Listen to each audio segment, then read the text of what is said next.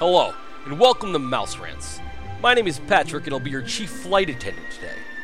You'll be boarding the podcast in just a few minutes, but first I'd like to acquaint you with some important legal information. In a moment, the theme song will start playing. Please keep your headphones on and supply yourself with a Guinness or whiskey on the rocks. The following show contains language and discussions that are adult in nature. Soon you will be airborne, so if you find this inappropriate for you or your smaller aviators, you might want to wait for your party at the arrival gate. Okay, let's review. That's podcast, Guinness, whiskey, fear of language, keep your headphones on at all times, and anything else? Oh, yeah. Have a nice flight. Today's onboard feature will be Mouse Rants. Mouse Rant! Mouse Rant!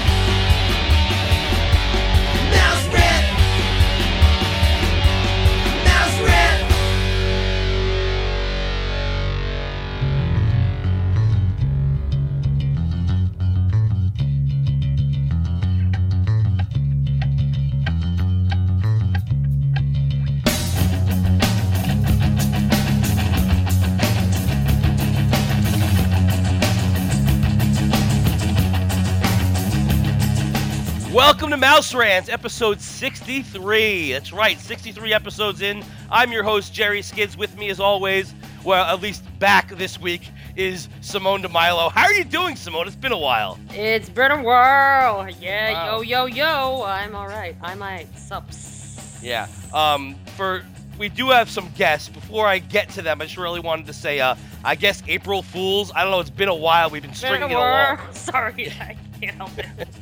We've been stringing people along that Simone is not on the show anymore um, after we got into this huge, phenomenal argument.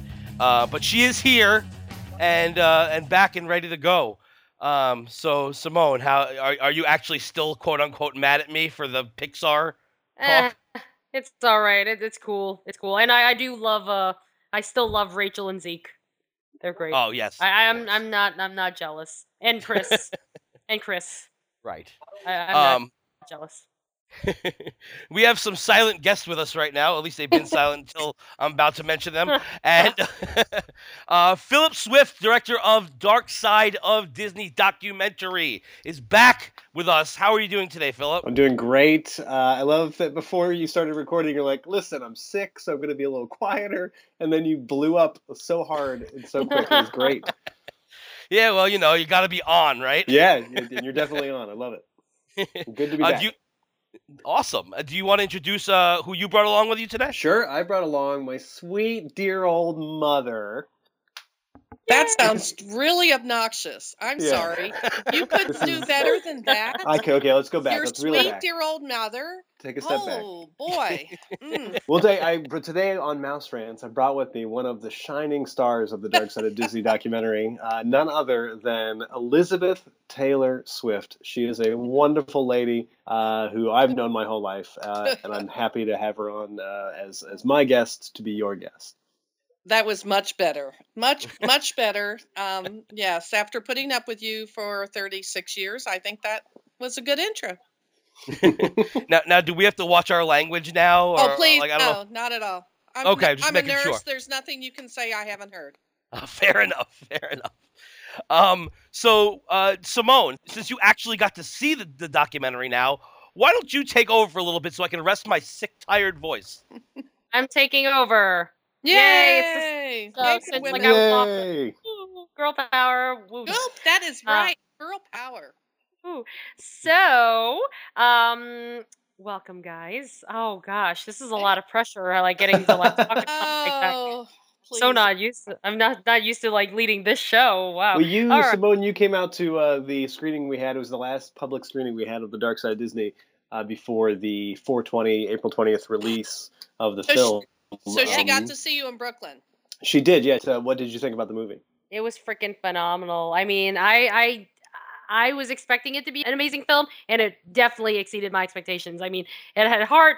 Like I wanted to cry, but I was like, oh my god, like my face is gonna like totally get all puffed up. But you know, there were moments in which I was like, oh man, like I was feeling it. I was definitely feeling it, and it was just funny. I I I absolutely freaking loved it. Um, so welcome to the show, guys, and um. You're welcome. I wanted to know since not everybody heard the previous episode. Can you guys tell us just a little bit about yourself? Since um we're gonna do ladies first. Beth, tell us more about you. I am, if I don't get interrupted off and on, I am a nurse. I am the director of nursing, run a small nursing home here in beautiful Akron, Ohio, and um, have enjoyed that. So that's what I do. Awesome. my my little sister is a nurse, so that's you know like I totally mm-hmm. respect nurses and nurses are awesome. Yeah, I I worked in the hospital and ICU and and various other units and hyperbaric medicine and then um, moved on from death and dying in ICU to death and dying in geriatrics and Oh, okay. it's what it's what I do. All right, cool, nice. Dark side. Dark Yeah, side. dark- You got it. It's called it's called life. Just that I, I, I deal with the end of it. Um, So you deal. So you. It's a lot of. So like, maybe that's a why of maybe that's why I'm a fantasy person. hmm Oh, so Right. you, you would say that you spent a lot of time around death and dying and the healthcare industry in general. So you probably need to take a break sometimes. Uh, that could be it exactly. Thank you, Philip. And what kind of breaks do you go on? Well, what do you think? I happen to be a Disney holic. My parents are from Winter Haven, Florida, um, and that is about 45 minutes from Walt Disney World. My mother actually sold a um, piece of property on US 192 that was she inherited. That after the fact, everyone figured out it was the Walt Disney Company. So she sold a piece of swamp land to the Disney Company. Um, but as um, when I was in high school, um, the parks were starting to open. I did go there my sophomore year in, um, no, actually my junior year in college with a group of people from college, one of which was Philip's father to be, Aw. and um, proceeded to continue to go down to visit family. And then we would make trips to, actually, I'd leave Philip with his great grandmother and I would go to the Magic Kingdom by myself before Epcot was built. So apparently, I've done that overall, and I've always watched Disney movies. I firmly believe in in fairy tales. So, and Philip was indoctrinated early, so it's just what it is. Nice. Start them young. Always, yeah. Yeah, there's lots of things in life that aren't real, and it's okay not to believe in that. So I believe that, you know, that's part of your education. Oh, I totally agree. I totally agree. Awesome. Cool. So, Philip, tell us a little bit more about yourselves. I know that uh, there were a lot of people who listened to the first episode, but in case they haven't, uh, feel free to, you know, like let I'm us sure know. we have new fans. We have new fans. episodes. Yes, I'm exactly. sure, Because definitely. it's been a because it's been a while. The last time um, I was on, I was with uh, Leonard Kinsey, the author of the best-selling uh, travel guide, The Dark Side of Disney. Um, we were on to talk about the sort of collaborative uh, effort that the two of uh, he and I kind of worked together, uh, or he kind of gave me his blessing to go forth and um, kind of create a, an adaptation of his book in documentary form. Um, and so now we have a, a movie coming out on April oh, yeah, twentieth. next Wednesday. Yeah, uh, we have. Uh, it's called The Dark Side of Disney. Uh, it is a, uh feature-length documentary film inspired by the best-selling book, uh, and it's about um, you know sort of Disney-obsessed uh, individuals like my mom who have gone a little bit um, far. I would say maybe a couple steps over the line um, with their obsessions, uh, and it's uh, it's been really well received so far. We we had a nice almost like about 10 city tour uh, where we took the film around since we last talked to you. You guys actually, um, Jared's there for the first um, screening we ever had, uh, a rough cut screening uh, in Brooklyn. And from there, we took the film to Anaheim and Orlando and um, Boston and Nashville, Chicago. Um, we had another one here in, in um, New York. We had one in Akron, Ohio. Um, I think that's about it. Uh, and so, yeah, we've had a lot of really good, uh, you know, Miami. Miami. We screened in Miami. We're doing one in Mm. Houston um, in June. Um, but uh, it's been really well received. Audiences seem to really like it. We've got a lot of good press. Um, and we are, I'm just very excited to, to finally get a point where now where the movie's coming out and people can like actually get to see it. Because people say to you all the time, oh, you made that, I want to see it. And then you're like, well, I gotta wait. You gotta wait. uh, we'll get there. And now I can finally say, yes, just go and, and watch it. It's there on the internet. Buy a DVD. Yeah, when we left off, you were having your premiere in Anaheim. I think that was uh, you, it was a couple weeks away when you came. Oh, on. right. Okay, good. Yeah. And- so and- we we we kind of, that was a, a clever thing. Um, that was actually suggested by uh, James H. Carter from the uh, Creepy Kingdom podcast, who has an appearance in the in the movie. He um, had the the clever idea way ahead of time to think about booking a theater um, near the convention center there at Disneyland, where the D23 convention happens. Um, and so the deal was basically if you came out to Santa Ana, which is about a 10 minute drive from the convention center, um, and you had a D23 badge, you got 50% off your ticket uh, to the movie. Um, I think we probably had about 150 people come to that. They had it. It was a good crowd. Yeah, it was, and it's a wonderful theater too. The the Frida Cinema in, um, in Santa Ana was great. Um, yeah, really good crowd, a very good response. Uh, people really really enjoyed it. We had a nice you know wide swath of like super Disney fans and just kind of like local film fans, and we had people that traveled all the way from Florida to come uh, see the movie. Uh, somebody drove all night through uh, from Las Vegas. Not that it takes Oh, that wow. long to drive from Las Vegas to Santa Ana. Um, maybe they just are bad drivers.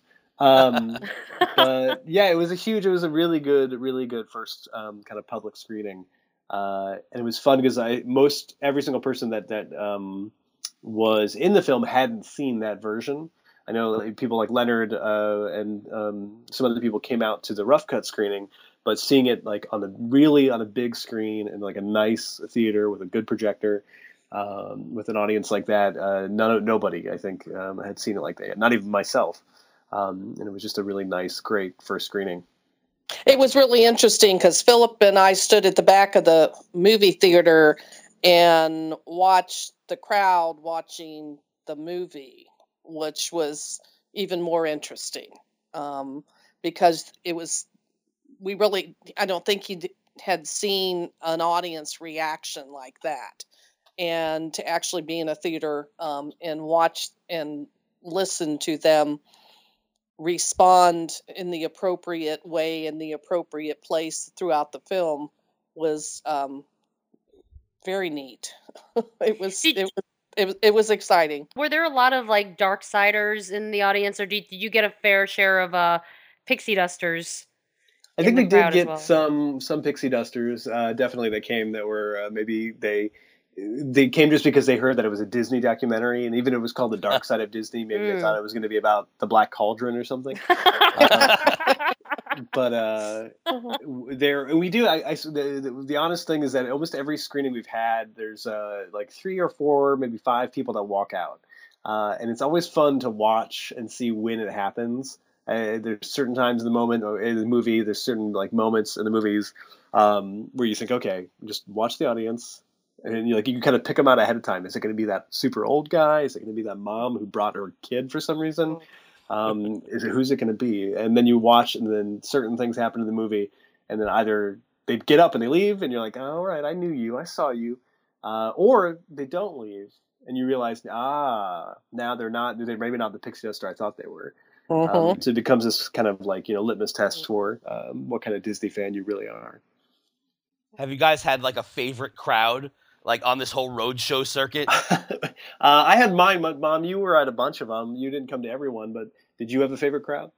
Um, I actually enjoyed um, I enjoyed the Orlando crowd because it was a very different setting. It was not a theater setting. It was the back of a store with an open bar. Um, and they were a little more irreverent about the film. Um, but it was a very different group of people, many of which who were current Disney employees or had been Disney employees. Right. So I really think that was the most interesting group. The Akron um, turnout was phenomenal. It was a huge. Katie's was funny because she it was a huge. My wife Katie.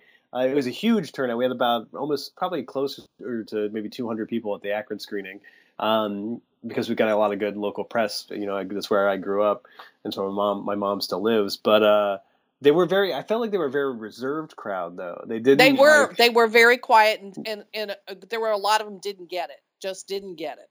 Yeah, which was very interesting to me. The, uh, the Orlando screening was phenomenal. Uh, Leonard uh, Kinsey had went to both the Anaheim screening and the um, Orlando screening. He's the author of the book. Um, the film is inspired by, and he had a great time at the Anaheim screening. And then at the Orlando one, he got he was really excited. You could see kind of his energy level was a little higher. And right before the film was about to start, he like leaned over to me. We were both at the bar, and he's like, "I'm really excited to see what happens because this is this movie was made for Disney World. The book was made for Disney World."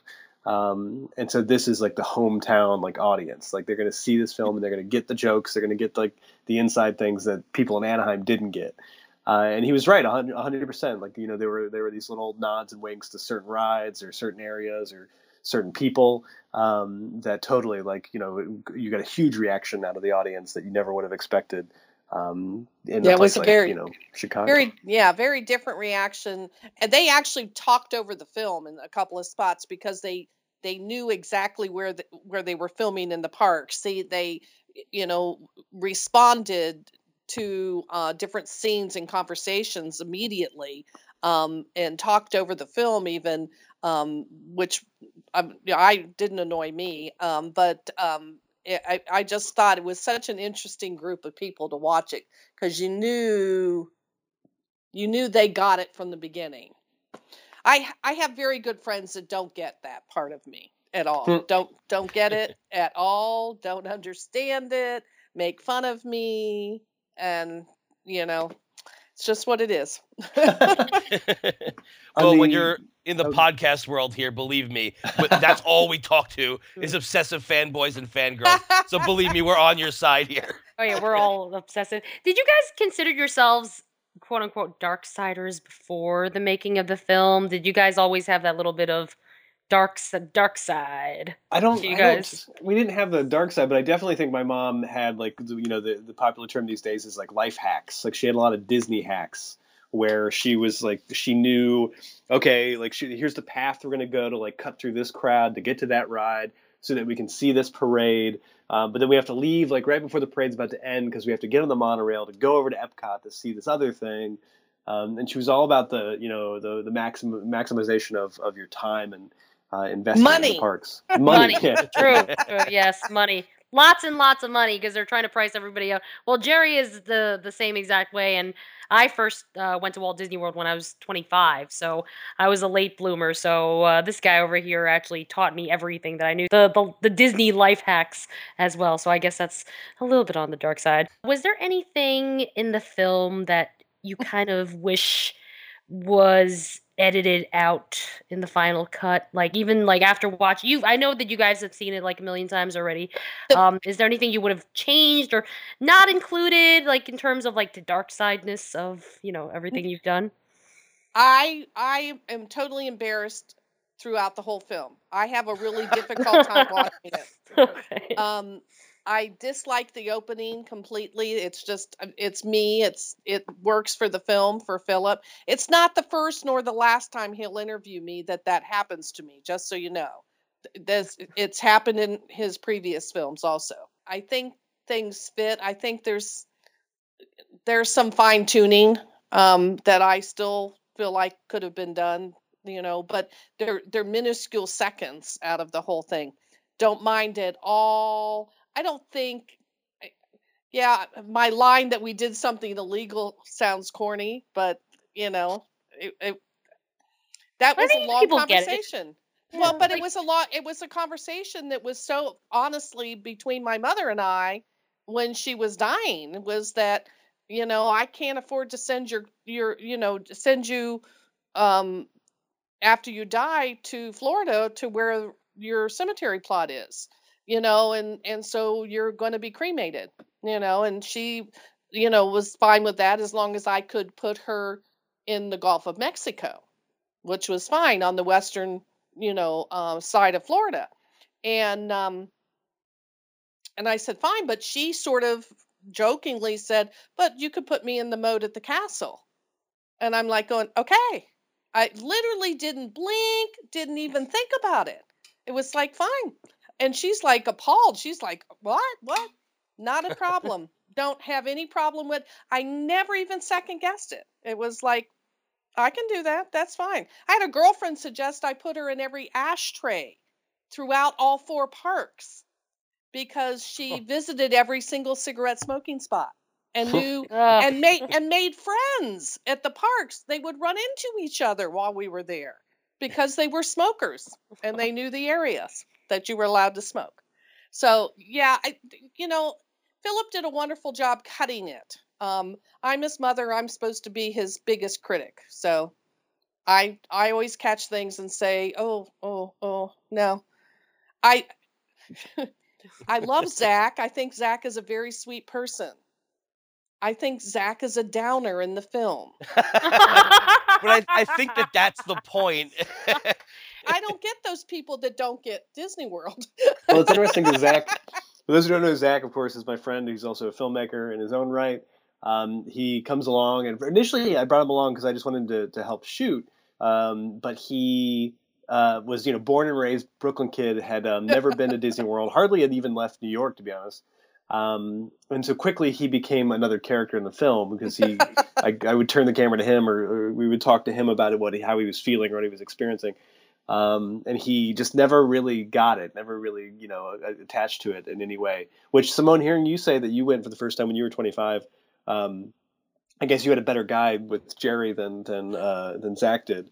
Um, so maybe well, that, didn't- that you just sent him with Joe though, right? And and, and Joe, you, did. you were talking to Joe- Joe, after the last yeah. screening, and he's already jaded. So Yeah, Yeah, I was- from Florida, so he does. He's not even interested in. Yeah. film. right. Joe's the Well, other, the yeah, other no. cinematographer in the film. Yeah, and he is a, he's a born and raised Florida boy actually from Hollywood, Florida. Yeah.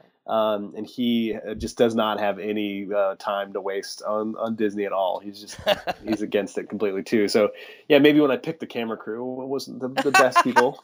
But you you picked the competent crew. They did a wonderful job. They added something different to the process, and so and, and it needed it. That was fine, you know. So yeah, I can't. I did you think we should have cut something?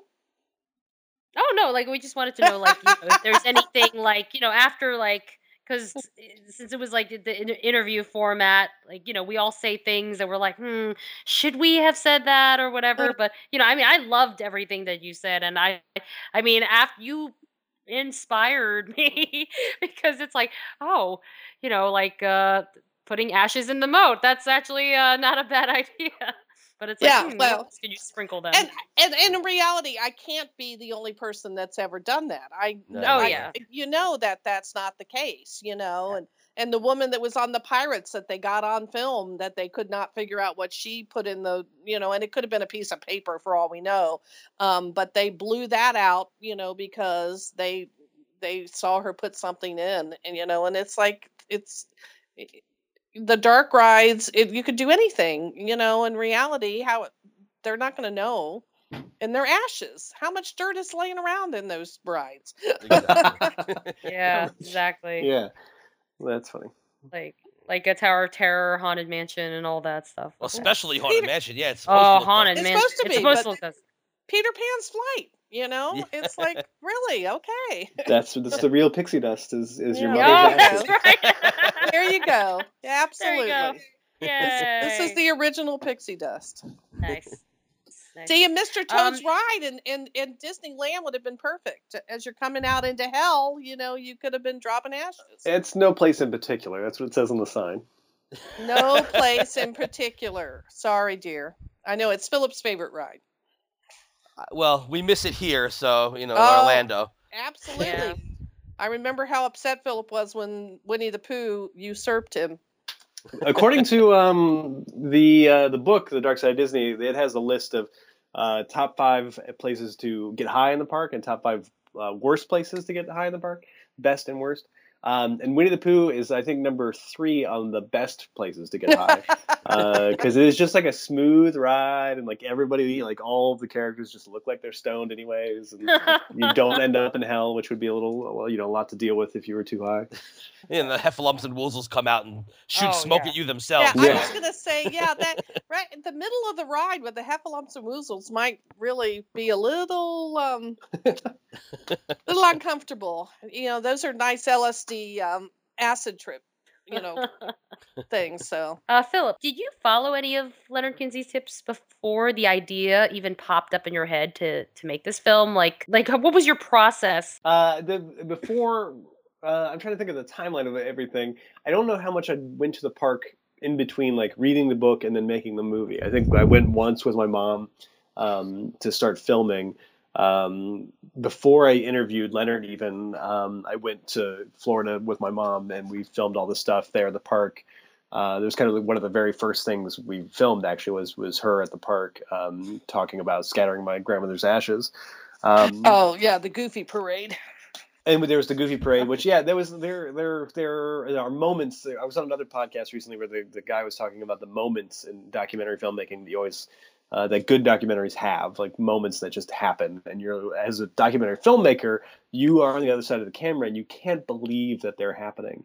Um, and there's several moments that day I, I spent with my mom at, at the Magic Kingdom um, with like Goofy like stepping out of the parade to come and like hug her on the sideline. Like you think I would have paid Goofy to do that, but I didn't.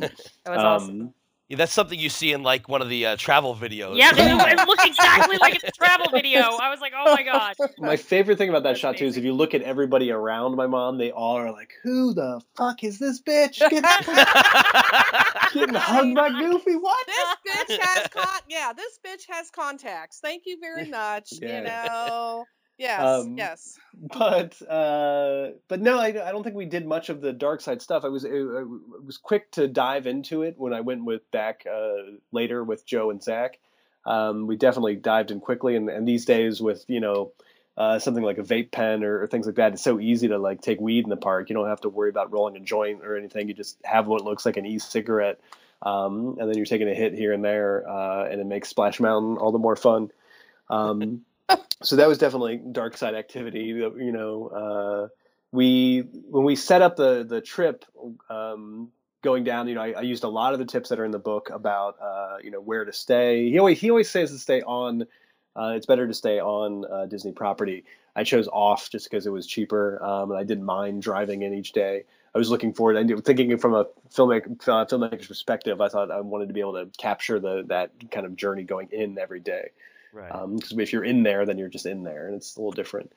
Um, and so we, you know, we've got a hotel that had like a cool, uh, had a you know fridge and all that kind of stuff, so we could stock up on our own, you know, booze to save money on that. Um, but yeah, Le- Leonard was was really just an inspiration. He's the one that hooked me up with the guy who got me uh, my counterfeit ID. Uh, which was a big thing in the movie. Um, he it was like one of the first things he showed me when I got to his house um, when I went to interview him. He he was very excited, I think, to have me there uh, and to talk about uh, all things dark side. And it was like the first things you got to see this. And he held up his fake ID and like showed it to me. And I wasn't even like ready to film yet. And We probably could have like done another take of it, but I I quickly like hit record and like just started filming. And um, I couldn't I was I, I couldn't believe it. I'd never seen. Uh, a fake cast member ID before, and I couldn't even imagine somebody like wanting it or or wanting to make it. Uh, what were you going to do with it? Um, and then, of course, you know, uh, several months later, there, there was meeting a guy in a bathroom at um, the what is it? What is the the pizza place in Tomorrowland? It's like Pizza Planet or something, and tomorrow, um, The pe- Tomorrowland, or the Cosmic pe- Cosmic Rays. Cosmic Rays? Rays. Is that what it's called? Yeah, Cosmic Rays, and it's yeah, it's not just the pizza place. There's more, but yeah. Yeah, okay, because when you that's walk across me the off. bridge into Tomorrowland and right to the right, there's like a, a food area that has like so that, you know you can sit down and eat and um we actually so I met the guy and then we went into the bathroom there to like do a trade like uh, he like gave me the ID like when we were in the bathroom and like somebody a family came in like while we were in there and we looked like two Maxwell shady Smart. guys. It was so shady. It was so shady. Oh my Um, so yeah, but that that was a great connection, and uh, the connection to Hoot Gibson too was was something that that uh, you know Leonard's book got me. Uh, definitely put me on the, the path to that. There's a great interview with Hoot uh, in the book. Um, it was and Leonard was able to connect me to him for the movie. Uh, Yeah, and Hoot, I, I see personally, Hoot's the best part of the movie to me.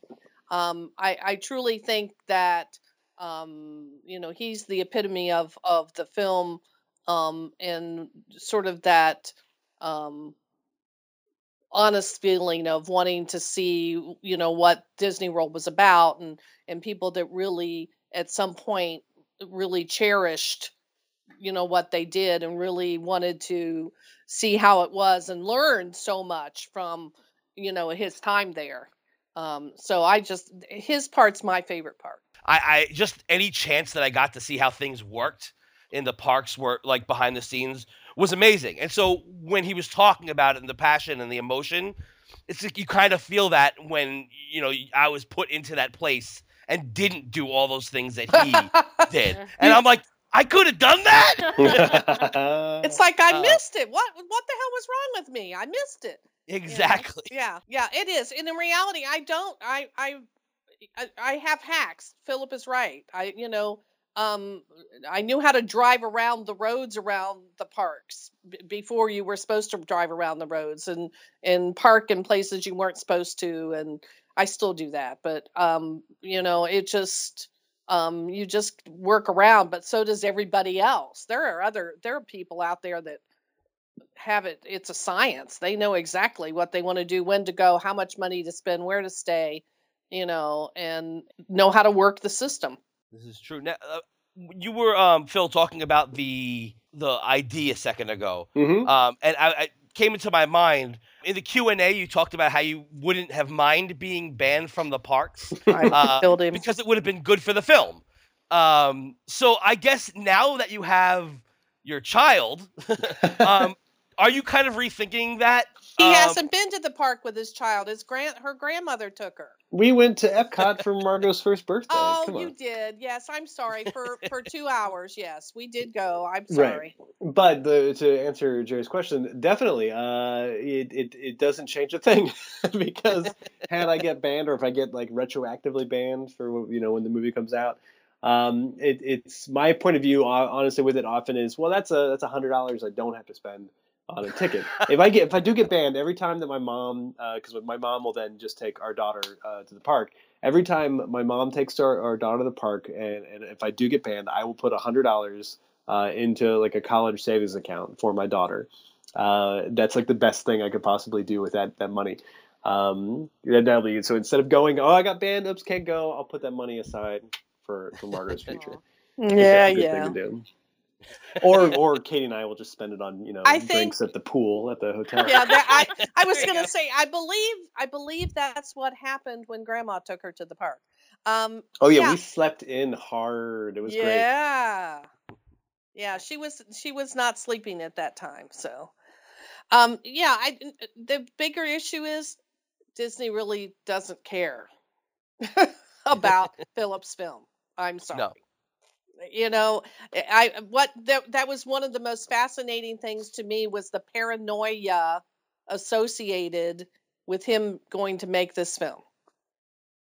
There were People people, that, were- that were were gonna were supposed to come to the Orlando screening, uh, and were the, but every screening, the Orlando screening, the Anaheim screening, um, who were gonna come, uh, but then they they they had heard a rumor that there might be, or they had in their head that there could be like Disney spies there that were gonna be like checking the audience, uh, and would say like, oh, we saw you at that screening, you are now banned from Disney Oh my um, god. which doesn't make sense. Like, uh, it's not like a- a- as much as as much power as Disney has. It's not like they're the you know the uh, the HUAC, the House on Un-American Activities, like uh, out there, like just like blacklisting people for no reason. Right. Um, you know, it it, it kind of doesn't happen. Like there are there are problems if you do something bad, you can get banned. Like uh, of course people do. Um, but I don't think they're out there like outside of the parks, like snooping around in fedoras, trying to cat, No. you know, s- throw a net on you or anything.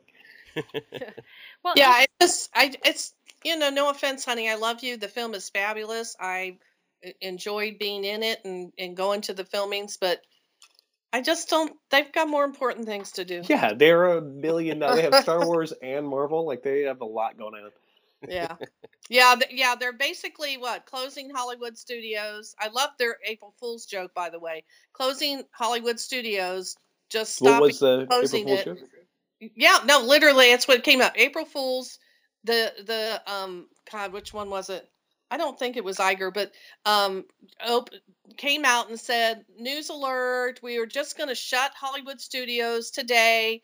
Forever until we're done with all of the construction that needs to be done. There, everyone knows there's really nothing to do there. Um, while this is happening, while we do Star Wars Land and to- and Cars Land or or Toy Story Land, and um, so we're just shutting down everything, all the rides, everything, and people will go to work at other parks.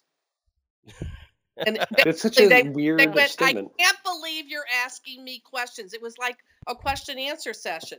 And and he finally says, I can't believe you believe me. It, you know, it's it's funny. It's it's it's kind of making fun of all the message boards and uh, oh yeah. oh. yeah. I mean, because that's all they talk about. Oh, there's nothing to do with studios. And don't get me wrong, there isn't. But there hasn't been for a long time. One hour, one hour, you can do everything. Basically, yes. Seriously. But it's been like that for, for since the backlot tour closed. Yep. I mean, it's it's not like it's a new thing. yeah. Well, it's Um, studios any longer. You know, when Yeah. you pulled out animation, you know, people actually doing animation, they're, you know, they closed the back lot, they, you know, changed everything around. And literally, like you said, and, and everybody runs into Toy Story Mania, which is on the other end of the park. So so they can do a fifth, you know, five minute ride. And then they run to both the top, you know, Tower of Terror and and um, the roller coaster, and so it's like, forget it. You know, that's it. We're done. Thanks. Bye. seriously, I mean, besides that, the Star Tours, and then there's the Indiana Jones show, and then f- if Yeah. you want to leave and come back for Fantasmic, Yeah. but it's really nothing else Yeah, to do over there at the do. moment. So No, it's a, it's a half day park. You know, yeah, but Animal Kingdom was a half day park. You know, Yeah. So that's just the way it is. Um, you know, and now they're expanding that and making changes, and we'll see. Well, it's, it's funny because there's actually a distinct lack of MGM Studios and the Animal Kingdom in the film. Was that on purpose, or maybe due to like uh, nostalgia of Magic Kingdom Epcot, or you didn't have time, or I think yeah, mainly it- boils down to the I think the nostalgia factor of, uh, of Epcot and Magic Kingdom to me as a kid. Um, we do dabble just like a, a tiny, tiny little bit at the Hollywood Studios because of it's Dapper Day, and we go with Logan for a minute, and um, we take uh, Zach on the Great Movie Ride, which again that even like only shows up. The footage of that only shows up in sort of the kind of a Leonard story of a guy taking acid who was one of the ride vehicle operators on Hollywood Right. Studio. I on don't think I realized that you actually went in the park. Yeah, yeah, yeah. We did. Uh, the, the shot of um, the only shot I actually now that I think about it is um, is Zach and Logan go to get a, a picture with Donald Duck, and that is that's at um, oh, is that I, I? You know what? I, I honestly missed that completely. And Yeah, we didn't do that much. Like I took Zach wanted to see Muppet Vision, which he did like Muppet Vision. Maybe I should have put that in the movie because oh, it's the one thing he really liked. Um, that's funny because Simone was asking me earlier, but while we were trying to set uh, set up for everything, did Zach like anything? and Zach there did you like go. Space Mountain. He he was No, very, it was he, he like did like Space he- Mountain. he did not like Space Mountain. He did. He said it felt like asthma. No, he said Florida, Florida. smelled like Florida it. smells. So Yeah. yeah, Florida felt like asthma. I think he was surprised by Space Mountain.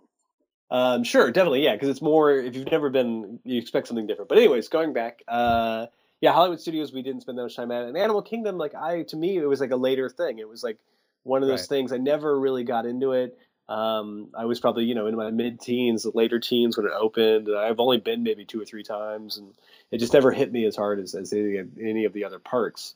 Um, and so it didn't. It didn't even occur to me to go, and I don't think it's in the book either because it's kind of like you don't really want to pull any dark side activity because you might end up like in a you know cage with a lion or something that's true. Probably. Take a wrong turn at Albuquerque and you end up Mhm. with the the giraffes. Yeah. But I did want to know in, if you guys did get kicked out hmm of the parks, say it was like the second day, was there a backup plan?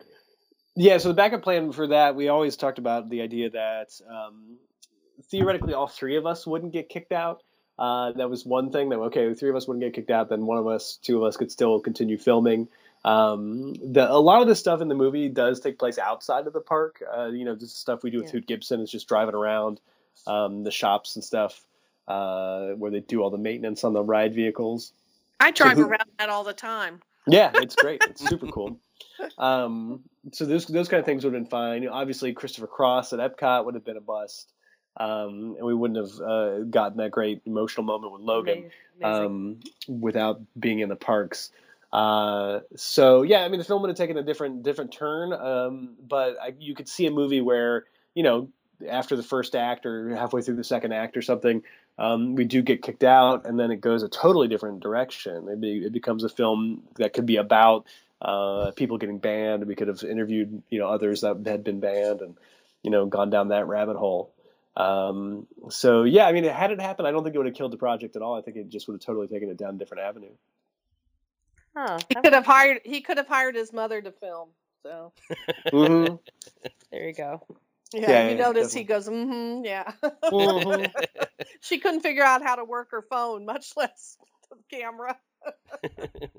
Now, now it's funny. We had um, Raptor on this particular show as well. Yeah. Uh, and he regaled us of his stories of uh, the premiere in Anaheim, hmm which was fun. Um, and then we met up with him, which was a very interesting day at um, where was it? At Epcot. Epcot. Yeah, at Epcot. So Mm. that was funny. And I found out that he doesn't like Illuminations.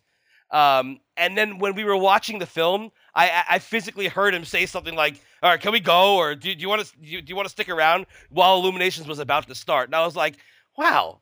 it was just one of those little little mo- excuse me moments, and it was kind of cool. I don't know. It was it, it's just I guess. He, he said living there reminds him too much of like a tourist attraction. Oh, and I was sure. like, isn't all of Disney a tourist attraction? Yeah, Right, all that of doesn't Disney make sense to me at all. Yeah, So 'cause the, the whole yeah, so the Yeah. illuminations, fireworks, those kind of things, just point. Well, okay. but um, that is our I think favorite. That's that's that's where I got engaged to my wife during Illuminations. It's Simone's favorite thing. Um, so we we love Illuminations in this household. But uh, this is a Illuminations house. If you Yes. you're talking to like your belligerent teenage child, in this I- house I- we like yeah. Illuminations.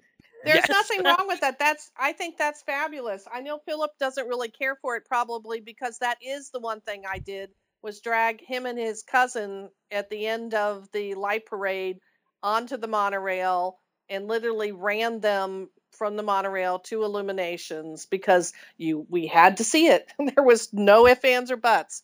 And they were probably nine and eleven. Yeah, so nine and eleven, you spend an entire day at the Magic Kingdom, and then you hang out, watch the light parade, and literally, but before the light, light, light parade ends, your mom is like, just like, not even this. She's not even holding your hand. We'll be honest. She's just cutting a path through that crowd, and you just have to, you got to keep up. If you don't keep up, you're lost, and you're I gone. occasionally turned around, turned my head to see where you were. and you just keep going. You follow, you follow that lady, you follow your mom, and you get on the monorail, and then you like get there right as Illuminations is starting, and so Did I somehow, ever lose? I you never, never lost you. and somehow you always had a spot. Like you always you had like scoped it out ahead of time. Like we, you, you knew that if like we went to this one spot and stood in this one place, no one else would be there, and we wouldn't be like stuck in the way back. And it was, uh, yeah, I mean, it was. Yeah, I don't. I'm not gonna say it was worth it, but uh, it definitely definitely achieved it. Yes, it, it's made you the person that you are today. hmm do, you, do you guys have any other like uh, like memories with each other? Like from going, I'm assuming you guys went a lot based on the fact that I know Beth is is like us obsessed with Disney World. Um, are there any like specific trips that you remember that was just there was something that was that hit you that was that magical? I mean, you're you're not as jaded as let's say Zach might be because he's not been there. I mean, uh, sorry, Joe rather might be because he's lived there and grew up. Um, so anything that really like sticks out that you remember? I personally always just, I mean, I loved everything when I was a kid. Of course, it was great. It's Walt Disney World, but I really loved the uh, the arcades that they used to have, uh, like amazing arcades. Like the one in the, the the Contemporary was like spectacular. It was a wonderful arcade, And and just got rid of that. Oh, It's I love crazy to that arcade. It was so awesome. it was so good. And there were nights, there were literally. I I remember this happening, and it was uh, to me now. It would like it blows my mind, but it, it was like the norm in the '80s and '90s. Uh, my mom would just like give me a twenty dollar bill, and she and my um, grandmother would go have dinner, probably in the restaurant at the Contemporary or somewhere. I don't know. And I would go down to the arcade, and I would just like blow twenty bucks or whatever, ten bucks, whatever it was, on uh, the arcade games, and uh, and it was This- crazy. The It story was- is better than that. You're, Oh, you're being good. nice. The story is better than that. the story was we stayed at the Polynesian um, that year, and um, Philip wanted to play video games at the Contemporary. And um, again, he was probably 10, 11 years old. And I left him in the Contemporary game room, said we would be back to get him. And mom and I went back to the Polynesian, went to get him. He wasn't there. He had left and spent his money. He had left, gotten on the monorail, got off the monorail, walked the back pathway from uh, the ticket center to our hotel room and let himself in. Um, and my mother was having a cow. I was like, oh, we'll find him. And and we went, got on the monorail, went back to the hotel room, and that's where he was. So yeah, um, Oh my god. it's called yeah, the neg- right. yeah, yeah. it's called neglective parenting. He survived, and you know that Is it really neglective parenting when you're in Disney World? Come on. No, yeah, I yeah, yeah. person- You already yeah. step up. No, he he he would never. I would never allow that to happen with my granddaughter. Well, like, well, I was uh, I was a cast member as well, like um, at the the World of Disney, and the in the one that was in New York. And I remember one time there was uh, there were these parents. They brought their kids, and they're like, uh, "Hey, uh, can we leave our kids here, and then we're gonna go out and shop on Fifth Avenue, and then we'll just like come back in a couple hours." No. it's like, and the thing is, when you're in New York, this is New York City. Yeah, Yeah, I it's a mean, like it's a little different, and also, uh, like, the, It's where not like they you go? had one floor at that store. There Yeah, was three floors at that store. yeah. yes, there were three three floors, and there was also, you know, like one time we had a guy who had a problem keeping it in his pants, and oh, so of literally, course. yeah, and literally he would take it out like at the Mr. Potato Head station, like no joke, and like after the third time like we're like okay we need to get this guy out of here and then like we fortunately because like i got security guards and everything like he never came back again but it was like seriously mr potato head come on Well, Mr. Potato Well, Head literally, hot. come on. He's really. Oh, well. Oh, yeah. Philip Oh my. Oh my. Oh my. Sorry. Yeah. Yeah, I yeah, I wouldn't dream of that, but yeah, no. Yeah. Philip's cousin, my my niece worked in the Disney store, so had an ABC ID, um, you know, and and got in, and she got me into, um, when we were there.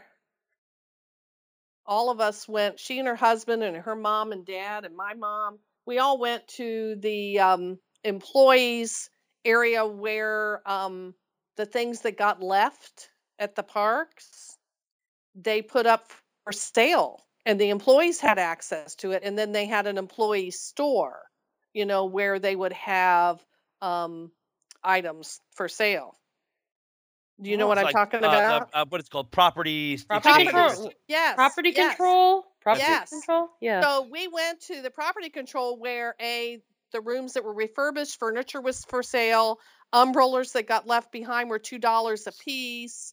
You know, um, two seasons ago, clothing, um, clothing that got like makeup on it that they couldn't sell. Um, you know, stuff that wasn't broken, but they couldn't sell it, or it was like out of season. You know, and so you know they'd have um, keychain galore of one style i brought keychains back for all my employees one year Nice. but um, yeah so that was interesting actually i guess when we came with you and gabe and stephen and joshua you guys Mhm. ran around by yourselves and you were what 14 Yeah, older, definitely. or yeah, but still 14 and and Josh would have been like 12. And they got on the bus and went and did what they wanted to do and my niece who was probably 9, 8 or 9 was pissed at us because we made her stay with grandma and I. And she couldn't do what the boys were doing. So, yeah. And then you went to Animal Kingdom the year it opened because it was the summer you graduated. We were there right after it opened. hmm Yeah, that would that would explain why I don't have that. You know, it was just like, eh, Yeah. I get it. Move on. there was like there was like nothing there when it first opened. It was like just a Right, right. safari and uh, Right. A couple of shows. what else? yeah. the safari, a couple of shows. You walked around the park, you know, Rafiki the- Planet. That's right. But there's like so much more to do there now than the studios, which has like absolutely nothing. Correct. Yeah, it's, got- Yeah. it's got the couple of thrill rides, and then you know, Uh, if you like animals, I mean, if you don't like animals, you're not gonna like Animal Kingdom. You know, yeah. I mean, it's just the way it is. Oh yeah. Um, but bringing it back to to the film, you can see anything backstage that didn't make it into the film for one reason or another. Um, the the stuff at Magic Kingdom wasn't that eventful. Like it was very bland. I, I heard later that uh, you know there was uh, things we we obviously didn't see. We didn't go through some certain doors. Um, someone told me that there, uh, especially in a post 9/11 America, there is a, an actual armory uh, underneath uh, Magic Kingdom Wow. in case Oh, that wow. there there's a, a terrorist attack. Oh.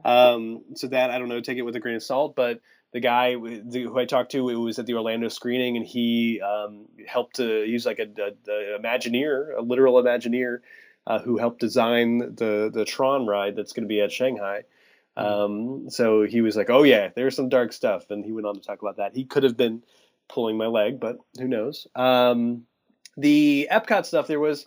I don't know. Do you guys remember at Epcot? And uh, I talked about this before. Um, I talked about it on a, a podcast recently, but there was um, the stupidest thing. It was we went into this area, we stuck into this area behind the the the, the wait line uh, for Soarin'. There's because Soarin' is, Oh, is yeah. kind of tacked on to the land, um, and that we we stuck into the wait line. but You can get behind this like area, the this the, the wall. You can hear the music in the wait line, but you're behind a wall. Um, and we go through a door, and the guy that I'm with, who got me the fake ID, points at this kind of just this hole like in the ground in this building, um, and he's like, "Do you know what that is? That is the Food Rocks stage." Oh yeah, yeah. Oh, that's so with cool. Tone Loc as food rapper. Yeah, exactly. And I That and it was- like a, it, It like, was I the best thing. I tried to film it because but it was like kind of dark. We couldn't really see anything, and also literally it was just a hole in the ground. And then like just trying to like contextualize that like in a movie, like why this all of a sudden I was like having this big empty like nostalgic sad feeling. Uh, there's I couldn't imagine it coming through in in in the movie in any way, but that was like the Right. best like kind of like weird personal moment because it was like such a silly you know animatronic uh, educational uh, thing, but we went on it every time. We went Mhm. every single time we went and sat in that thing, um, and and I enjoyed it. I guess, yeah. I, I think a lot of the times it was like for the air conditioning. I feel like, you know. But that was yeah, that was one of the, the, the kind of like weirdly enough the the strange things. The what they've done with the um, Wonders of Life Pavilion is so strange with all those like cooking demo areas they have and the all the things because everything is still there. Uh, it was one thing he pointed out to me. We couldn't. There, it was kind of busy because we were there during food and wine.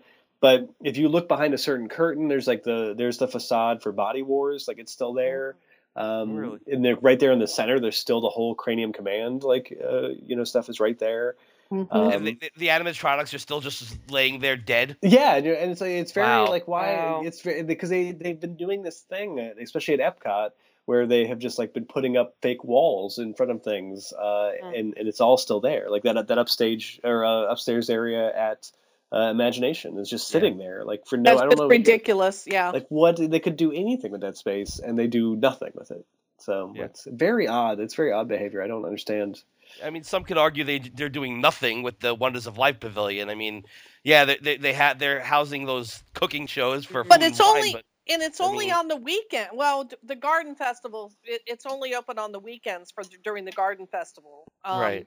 And um and so and they they'll do the same thing. They do some plant education things and you know uh things and there was some stuff to sell and and everything like that. Um but yeah, I in the last 2 years I haven't been here on been there on a weekend to even go in there but I know Food and Wine does set up the cooking things and wine tasting, and because I've done been there, done all that, and selling all the wine, and then have some artist crap and goodies to buy. Um, you know, so they utilize it for that much, but then you know, not even it's probably ten months of the year. It's you know is empty. It really isn't utilized. Star Tours kept off, but bot, well, Body Wars was hard to take. It was really nauseating. yeah, but yeah, it, it was too real. I think in- in the whole thing about you know the making of me, the whole big thing about that. You know, Mhm. was, um, Yeah, and Cranium Command is funny because it's Inside Out. That's it's, it's exactly the exactly, plot. exactly, Yeah, you exactly. think they'd bring it back now, right? Yeah, Yeah, right? they And then, could just bring it slap back. some like you know new Mhm. faces on them, and then all of a sudden, oh look, it's Amy Poehler. Yeah. I was I was a huge fan of how '90s the uh, Cranium Command was, just Mhm. in in acting style, in actor choices, etc. yeah, just it had very- like a, it had the vibe of like a Sega CD video game. Yeah. Yeah. exactly. So before I get into the, the DVD, because that's what you're here to promote. I mean, let's be honest. I'm just here to hang out with you guys. Well, you And know my what I mean. mother. You know what I mean. Yeah, yeah. I just wanted to ask: Is there a question? And if we've asked it already, you can say it. It's fine. But is there a question that you're sick of being asked? it, it, regard, it, it happens every single time. Like, uh, and it's what I what I love about this one is is the way certain people will ask it, and it's the question about getting banned. Because sometimes you have people will be like, "What if you got banned?" Like, that'd be cool, right, bro? Uh, or there's a person who's like, you know, what if you got banned? And you could see like them feeling like, oh god, what if I get banned? Uh, yeah, and it's and you can just like you know it's going to happen. It always happens at every Q and A, um, and uh, it's just funny. I've started to be able to like tell where the person's investment lies with the, the Disney Corporation, um, and they uh, it's a it's a very funny question. Um, I think that's yeah, that's really uh, that's the, the one that is just a constant, consistent question um, that has been amusing to hear in so many different tones. and, and in meeting all these like obsessive like Disney fanboy fangirls during this whole roadshow that you've been doing, and and during the filming, because let's let's be honest, uh, all the people that are in your film are obsessive fanboys and fangirls. It's the way it goes. Yeah. Like you find do you find yourself questioning things that you yourself are maybe a fanboy of? I uh, Dana Snyder, who's in the movie, he's the voice of uh, Master Shake uh, from Aqua Teen Hunger Force and a bunch of other stuff. Um, he so he so he came out to the Anaheim screening and he loved it, and he invited me to go to a convention in Miami, an animation convention.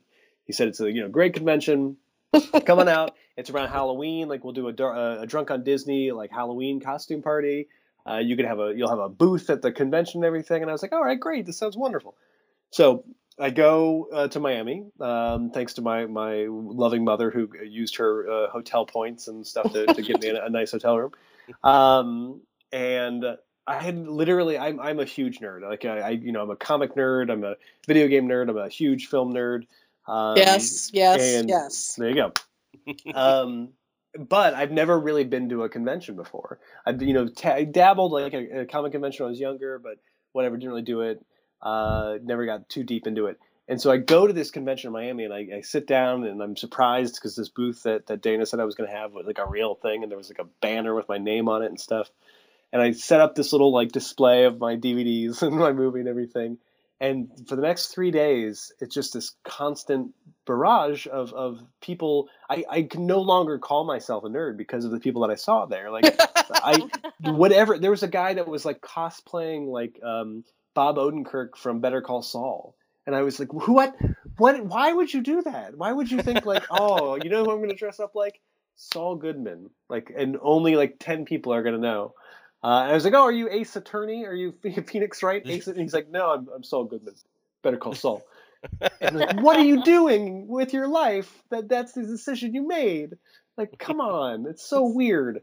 Uh, but I loved it. I absolutely loved it. I got my picture with Pikachu, and uh, it was it was wonderful. I had a very very good time. Uh, but I was blown away by how obsessive uh, these people are. And then we did. I did like a talk at the at the convention, um, talking about the making of Dark Side of Disney and the making of my last film, The Bubble, which is about the Disney built town of Celebration, Florida. And what's funny to me too is that sometimes you know people come up to you and be like, "Oh, I got I got stories for you," uh, and they'll sometimes have really cool, like you know, mind blowing dark side stories, or they'll just be like the most boring. Like, why do you think that's a good story to tell? Like, that's not dark. Why? Because you smoked a cigarette like while you were on Splash Mountain. Like that's not. It's just no. That's not that cool. It's just kind of weird. so um, yeah, that's. That's, I I think I answered your question. Yeah. It's funny. There was something all over the internet recently where it was like this woman who didn't look like she was happy on Yes, Splash Mountain, yes. and I was like, "So?" Like, I don't know. It's like, who cares? yeah, it's like, have you seen the pictures of me on Splash Mountain? Thank you very much. Yeah, I just think of no. the one of uh, Tracy Morgan on like the Dumbo ride, and he Oh, looked so happy. He looked so happy. Yeah. Yeah, and then they had uh, Billy Corgan on Oh yeah, uh, Big Thunder Mountain, just being as emo as always. I can't believe. Yeah, that's a weird thing that it became like a meme for like. Yeah, I don't, I don't get it. I don't get the whole meme thing. So that Oh, you don't get memes? No, don't get it. Don't get it. Oh, Don't understand great. it. You wait, but you post like a you share like a million memes a day on Facebook. I know I do. I know I do, but that I just I You just- I think why did they make that word? It doesn't matter. It had nothing to do with your film. That's Yeah. enough. I don't get memes either, so I'm I'm all for that. I do I, share don't get things. I, I share the words. It's not. Uh, It's not really. I don't. I don't know. I guess I. Yeah, I, I drive Philip crazy on Facebook, so it doesn't matter. I just don't think you know the difference between the like button and the share button because I think you're No, just I sharing share- everything. Sometimes I share things because I want them to stay on my page. okay, I don't understand that. Okay, Because Let's that's move how on. it stays Let's on move your on. page. Save oh, them. I get that. I get that because you want to like go back and read it. There's no save button, right? Yeah, is a I save get it. button. There is a button to save for later. You Just can- right click it. Yeah. Anyways, move, let's move on from this. Yeah. All right, fair enough. Um, okay, so your DVD is coming out technically when this episode's released tomorrow, April twentieth. I saw the cover art Oh yeah. and it looks it looks great. I- It's funny though because when watching the film, I never would have thought let's make it like an animated cover, like, it, but yet it fits perfectly. So so why do you think that is? we so I, I met in Miami. We're hanging out with Dana Snyder and his entourage because Dana Snyder rolls deep at a convention. He's got like 10, 12, like you know, like he's got like a family that he comes in there with, uh, including of course Guy Hutchinson, the co-host of, of Drunk on Disney, uh, and then uh, just a bunch of like other like just oddball characters who like like I they welcomed me into their fold, and that's who I spent the entire weekend with. Uh, there was one guy in particular named Josie Devora who lives in Houston, and he uh, you can check out his work at roosterpop.com. Um, and his stuff blew me away. He, he does all of the promotional materials for Drunk on Disney. Uh, it was Halloween when I was there, and they were doing like a like I said, Drunk on Disney costume contest.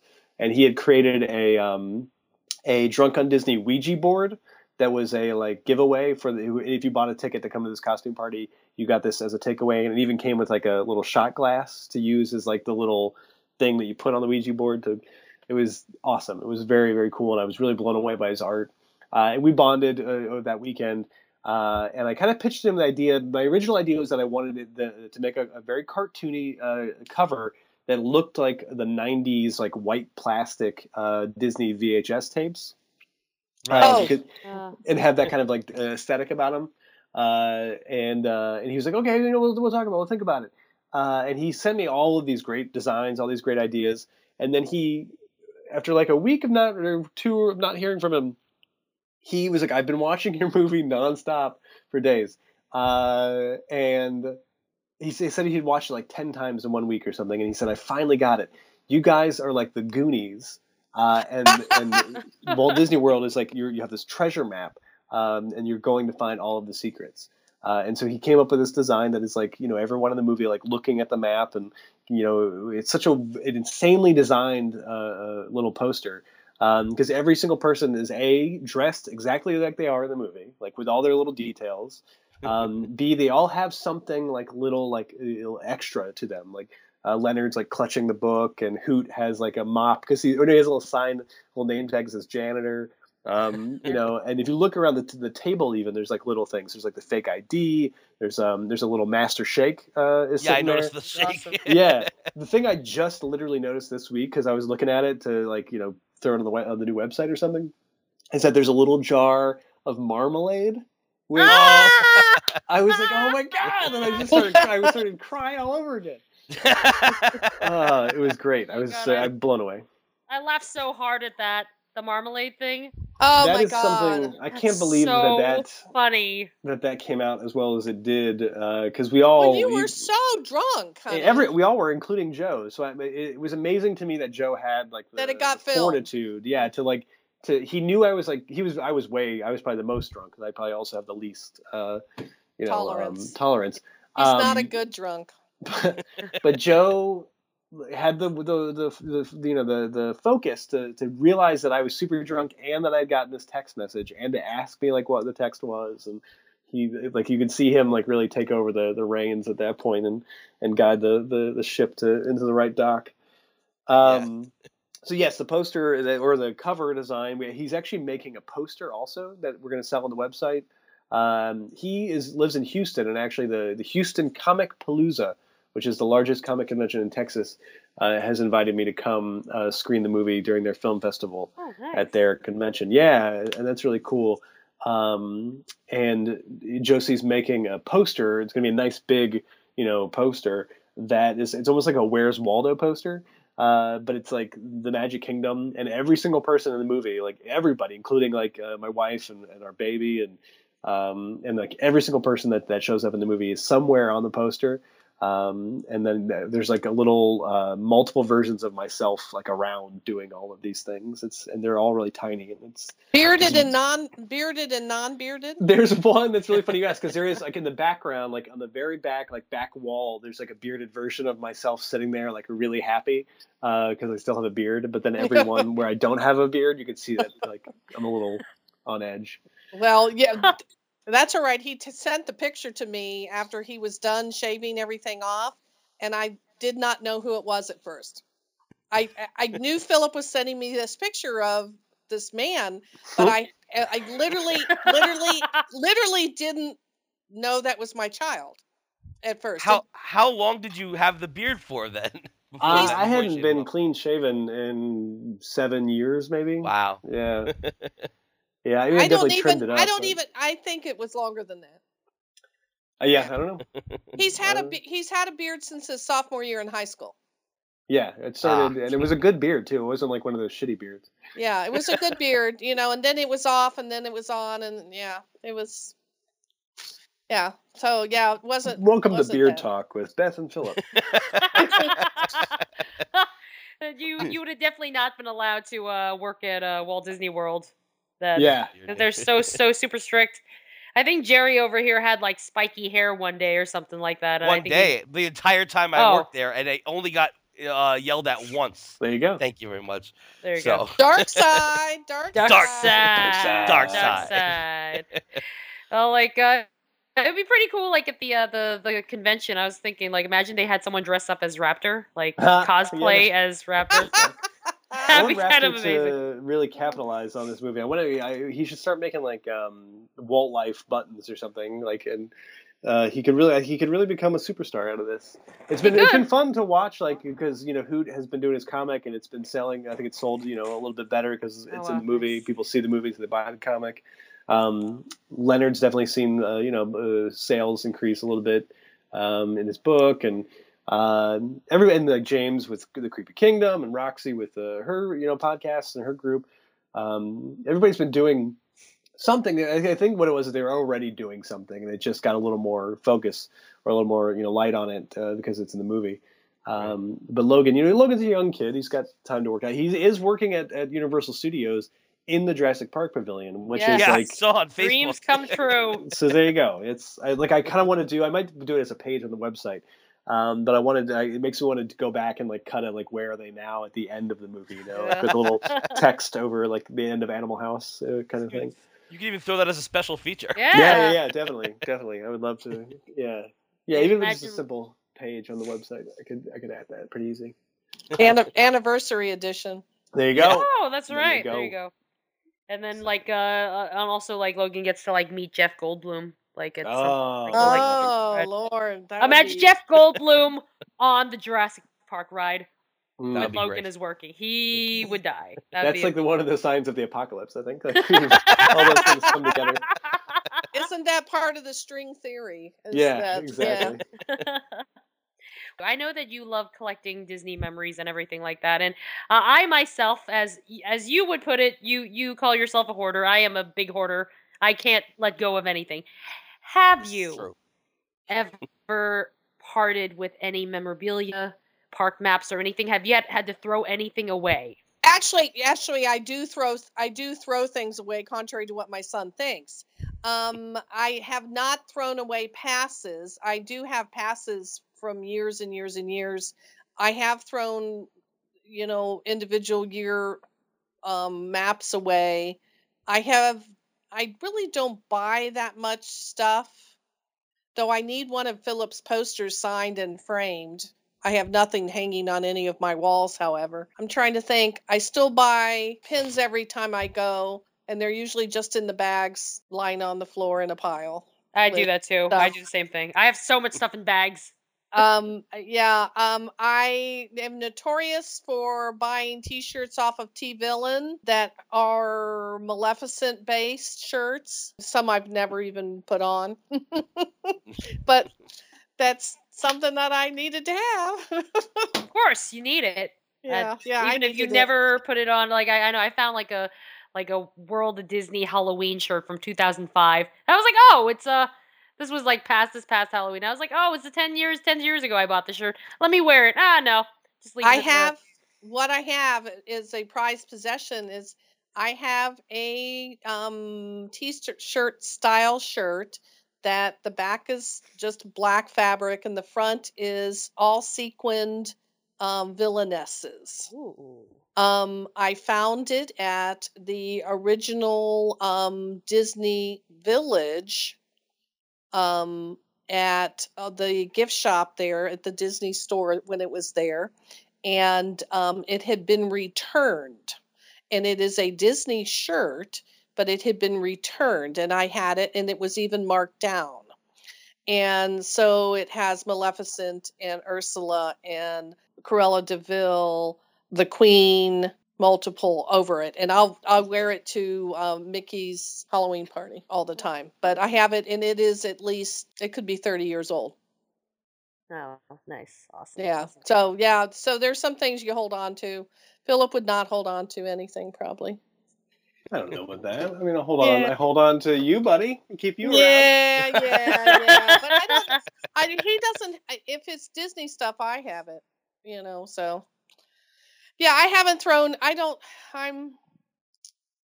I hoard things. I have all my D23 magazines. I stopped paying That's for something my. weird. Yeah, you don't need that. Why? Um, you just don't need them there because it's just something for me to throw away in like 20 years. Right. That's your I feel the same exact way, Phil. Yeah. It's your job.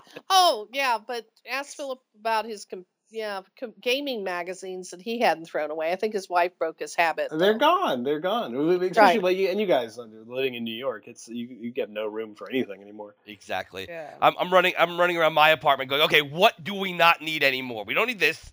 We don't need this, and you know, I get yelled at for throwing stuff out, no matter where I am. So believe me, I get it. And you have I that think- sad moment where you're like, I'm gonna, oh, I'm gonna, this is, oh, I, this, I could sell this on eBay, and then you look on eBay and it's like, nope, nobody Yeah. cares. No. Uh, Yeah, that'll be Philip's job.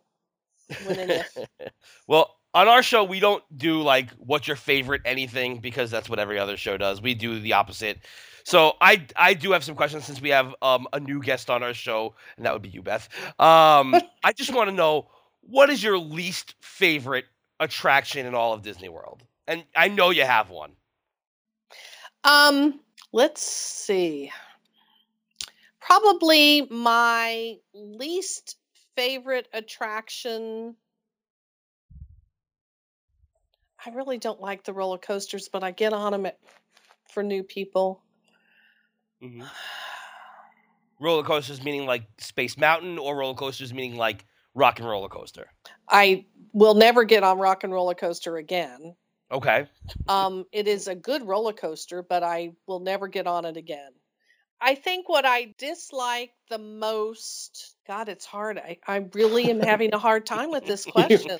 So I can't- I well, no, it's just I. Gotta watch out. Those Disney spies could be listening. I don't care. It has nothing to do with that. There's nothing that I really, really hate. I guess that's the thing. What do I? What can I avoid at all cost? Because you don't go, you go, coaster. you don't go every single on every single ride every time you go, right? No, I do see parades every time I go. right, of course. That's so interesting to me. But I- like, I- yeah. So you rock and roller coaster you don't like because it's so it's, uh, you just don't like roller coasters like that, No, but last time I was on Space Mountain, I was surprised it wasn't as bad as I thought it was. right? And you do love the Um, Tower of Terror, so you're not into. You I do like love the Tower of Terror. Yeah. um. and- yeah. And But like, what about like the the the cars like in Tomorrowland? You never. When was the I last time could you care went on one of less. those? Yeah. I could care less. I right. could care less. So- yeah, I yeah, and could- that's There you yeah, go. stuff go. like that. It's like Yeah, same thing with like. I could care less. I could care less about um a Dumbo. I I you know right. Dumbo's right. Oh, you know what I hate? This is what I hate. The stupid, stupid, stupid spinning teacups. That's what I hate. Those are just vomit machines. Watch your language. I hate them. I hate them. I hate them. I hate them. It's nice to see the White Rabbit and Alice there, but I hate Yeah. the spinning teacups.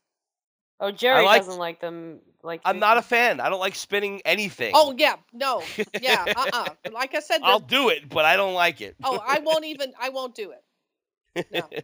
See, our most popular answer to that is Stitch's Great Escape, which used to be the best attraction in all of Walt Disney World, which was Alien Encounter.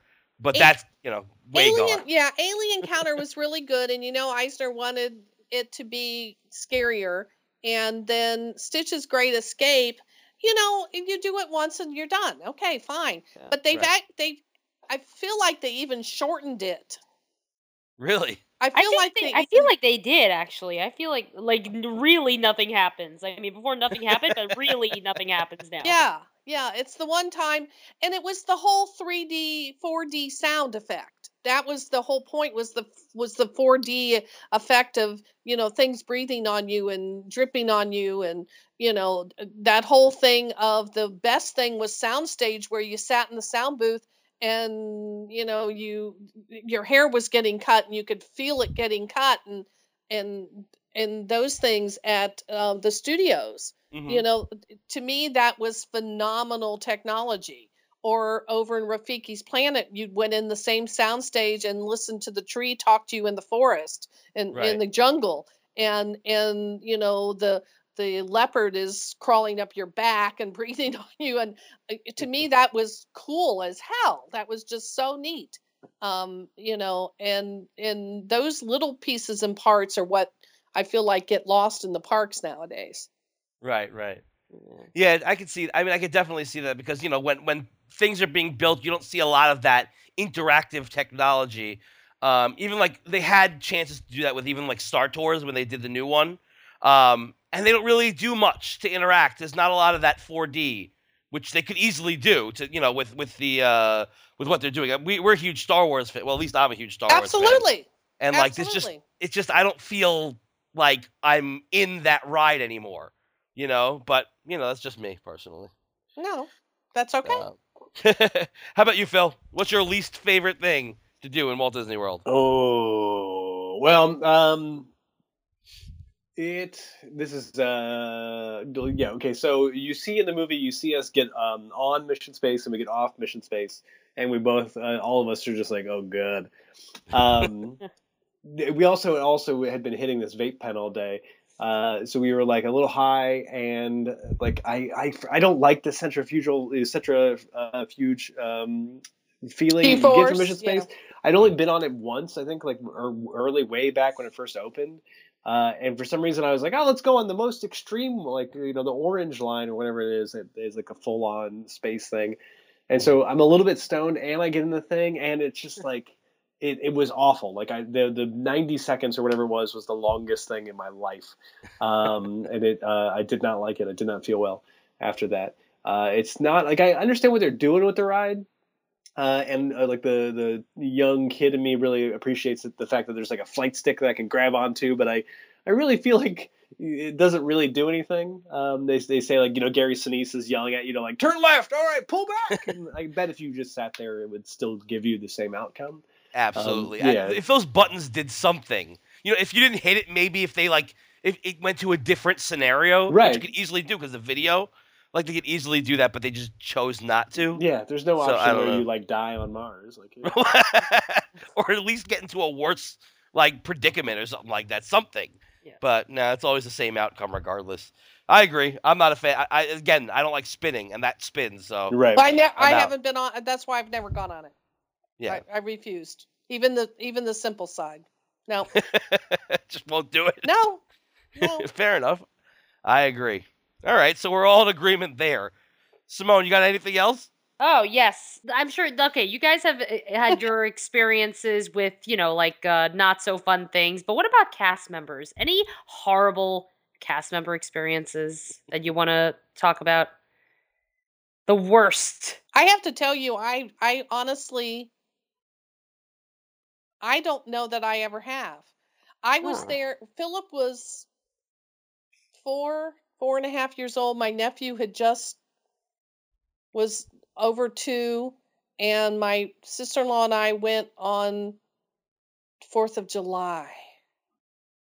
We were staying with my grandmother, and we went on Fourth of July and left the park at two a.m. with mm. babies like stupid idiots. And and we didn't get up there till late, and it was the scariest thing I've ever done. It was so scary leaving the park because there were so many people, and you had we had two little boys. Mhm. It was awful. It was awful. To me, that was the worst. But I can't honestly. I can't honestly say I was really upset by someone. Oh, okay, all right. So Disney. I has- lucked out. I've lucked out probably because I I work with the public. I know how bad I can be, and I know how bad they can be. So I'm sort of surprised. Oh, Yeah. wow. We've had a few awful cast member experience. I, I remember there was one. There was one time I went to uh, Primeval Whirl, which is not my favorite attraction. in Animal Kingdom. Oh. Awful, awful. Yeah, it's awful. This is What is uh, wait? What is Primeval Whirl? so it's it's like a a mouse coaster where it like slides down and then like spins And you around real fast. They're It- it- dinosaurs. It's an Animal Kingdom. It's an Animal Yes. Kingdom, it's a dinosaur pavilion. Yeah, it's like Chester and Hester's like really ugly Dino Land area, and um, so we because of the fact that it slams you against the basically the wall and spins you, you you really get crushed in there. And I was traveling with somebody who was who was large, and I I had asked them. I said, "Listen, can we please get our own?" There was nobody online, mind you. Can we please get our own car? Um, because I knew what was going to happen. So they said no. They refused to give us our own car. They put us with the people in front. Um, so we were squeezed, like all four of us. And at the end of the trip, uh, I was walking with a limp for the for like two days because I, my leg got slammed against the wall. Um, now, is that an awful cast member experience? Not terrible, but because of the fact that I was caused pain because they refused us to, to, to just wait two two more seconds to get our own car. Eh, I don't know. I think that it could have been handled differently. But yeah, whatever. it sounds like. oh my god. And plus, all the Fast Pass Plus uh, cast members are, are already have had enough of their day. Oh, And- that that's a given. Yeah, that's a given. Never been horrible, but that's a given because the Fast Pass Plus. Hopefully, this this redo is gonna work. Yeah, the add it. You can now add the fourth one for another park. I mean, it's it's on its way. But the good thing about the old Fast Pass system was that you were able to kind of control your day as you went along. Mhm. Um, and now not so much because you still have to order them in advance. So you know, or else they're going to be gone by the time you get there. Um, so I don't know. I, hopefully, it'll be better. That's that's all. But that you didn't miss anything with Snow White's roller coaster. So right. Yeah. It is Yeah. a pretty mediocre attraction. it's Yeah. sad. It's very, very sad. It's hey, really wow. That's because I it wasn't open yet when we went. They were opening It- like the next week, and um, yes, yes. it's just it not was, that. It's just nothing. No. Um, it's yeah. Did you go on Barnstormer? Mm-hmm. It, the goofy, yeah. It's that, Yep. but like it's themed better. Huh. That's really Yeah. what it is. yeah. The the the the ride, the physical carts are kind of cool, Mhm. you know, because they sort of rock. Yeah. The roller coaster is short. It just it was nothing. Yeah. It was nothing. And I realize it's in Fantasyland. It could have been, and to have a 90 minute wait, 120 minute wait for 90 seconds? No, I'm sorry. It- It's, not It's even just not a good roller. It's not a good roller coaster. no. No, it- it's it's- like not thrilling or anything like that. It's just like, No. all right, uh, this is just, all right.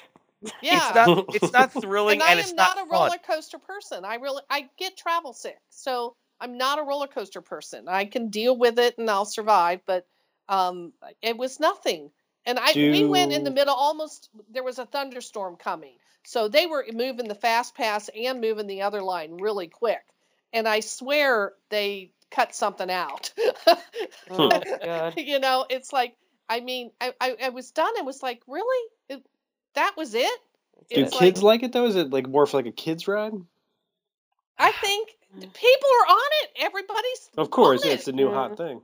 Yeah.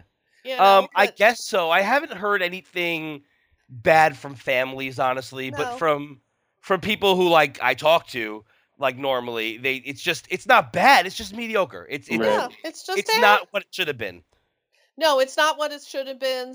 Um, Mermaid's Ride is not what it should have Ugh. been. Oh, That is Oh so God. sad. That's they cut out just- half of the movie. But it's just sad. it's like you put me on a damn clamshell and ran me around on a thing. It's it's sad. Sorry, I'm ranting. Th- That's That's that's, what, that's what we want. yeah, it's Uh. just it's just it's sad. I I you know and uh, it just annoys. It's just sad. when they had all this like all the uh the demos or like the previews of oh this is what the coaster is gonna look like the little mermaid ride's gonna look like when it's done it's like oh my god you're like underwater and it's like oh my god it's gonna be so cool and then it's just so lame it's like okay all right so Yeah. what's the fun part gonna happen That never happens no, I mean it doesn't dip. It doesn't wiggle. It doesn't. It doesn't do anything. no show me scenes from the movie. blah, blah, blah. It's like forget it. yeah, and it cuts out the whole climax. Basically, it's like yeah. kiss the girl, and then it's the end of the movie. I'm like, wait, wasn't there like a villain at some point? yeah yeah i realize right. it's fantasyland but guess what and you know you got you you got rid of snow white's ride you killed the queen so you know guess what exactly. Um, are there any like parades or, or, or shows that you didn't like either? Like, for instance, I thought Cinderella Bra- excuse me, I thought Cinderellabration was an abomination. I thought it was probably the worst thing that they've ever done. Personally, it just had no storyline. the, Um, i never I, the funny thing is is that they're at the park and i know philip could care less about any of the shows probably but um invariably i was always doing too many things so that we didn't or riding rides. The only shows i was ever really interested in were the ones that the villains were in. Right. and that something happened on um you know a couple of the ones where they early um city the street celebration one that they did um that came out like at 11 a.m um was kind of interesting there at the magic kingdom um but yeah most of the print most of the i can't be bothered For the show, you, but you said you go to the parades though, so I love every parade, and they literally, it, it, it, I, it literally makes me um, a little verklempt. I, I, I get a little nostalgic, um, Mm. you know, when the parades start, and and when they, regardless of the, and, and the light parade every time, and and I literally take pictures of the light parade every single time.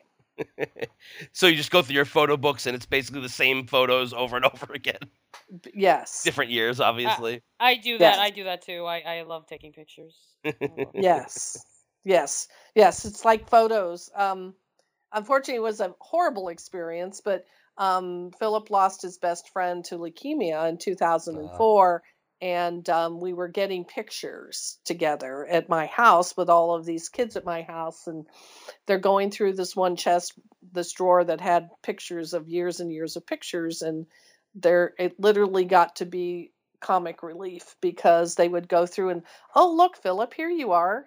Here you are you're at disney world. Phil phil look you and Steven are at disney world.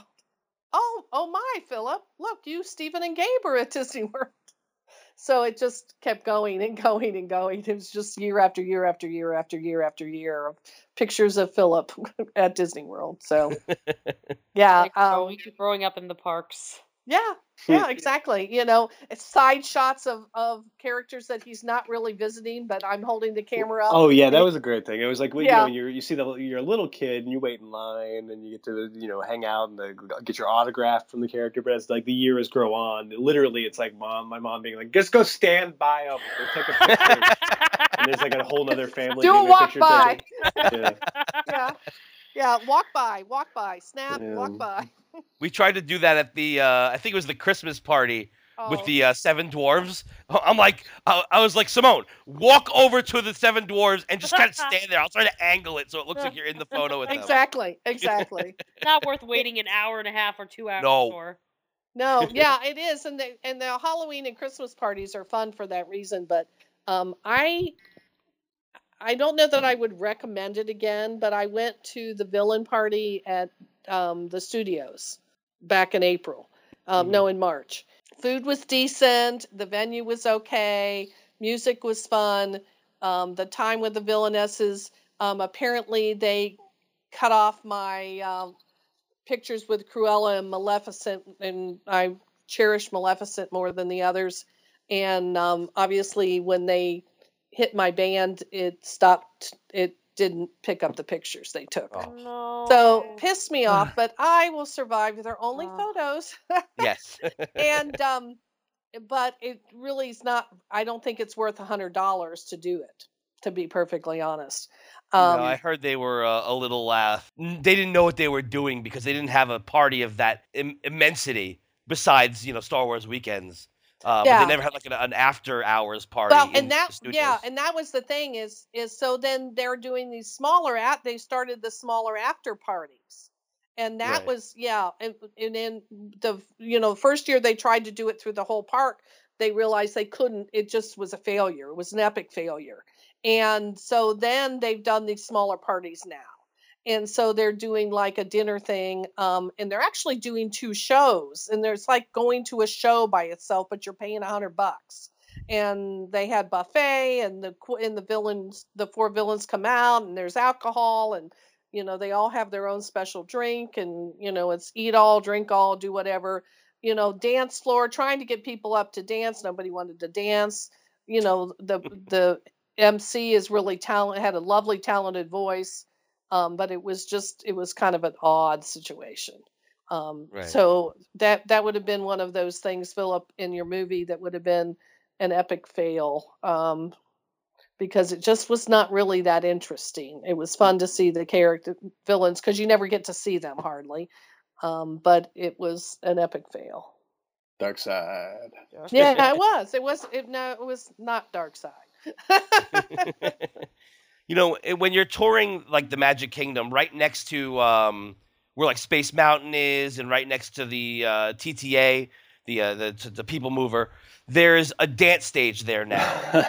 Yep. it is completely nonsensical. They're playing contemporary hits, and I we were um we were doing a live recording on the TTA, and we drove by and we literally saw Mrs. Incredible twerking into th- this girl's body.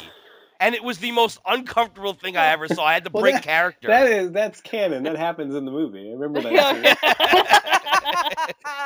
it was so uncomfortable watching this, and I was just like, "Why? First of all, is this in Tomorrowland?" Well, that's It's well, it's funny you say that it's a new thing because that's a, that's an old thing that they've always had that kind of weird because part of the somebody um, I can't say who gave me this footage that's in the movie um, of it's the stuff where you see Tigger like flicking off the camera and like pulling his dick, um, that kind of stuff. Uh, I have that that footage is an hour and a half.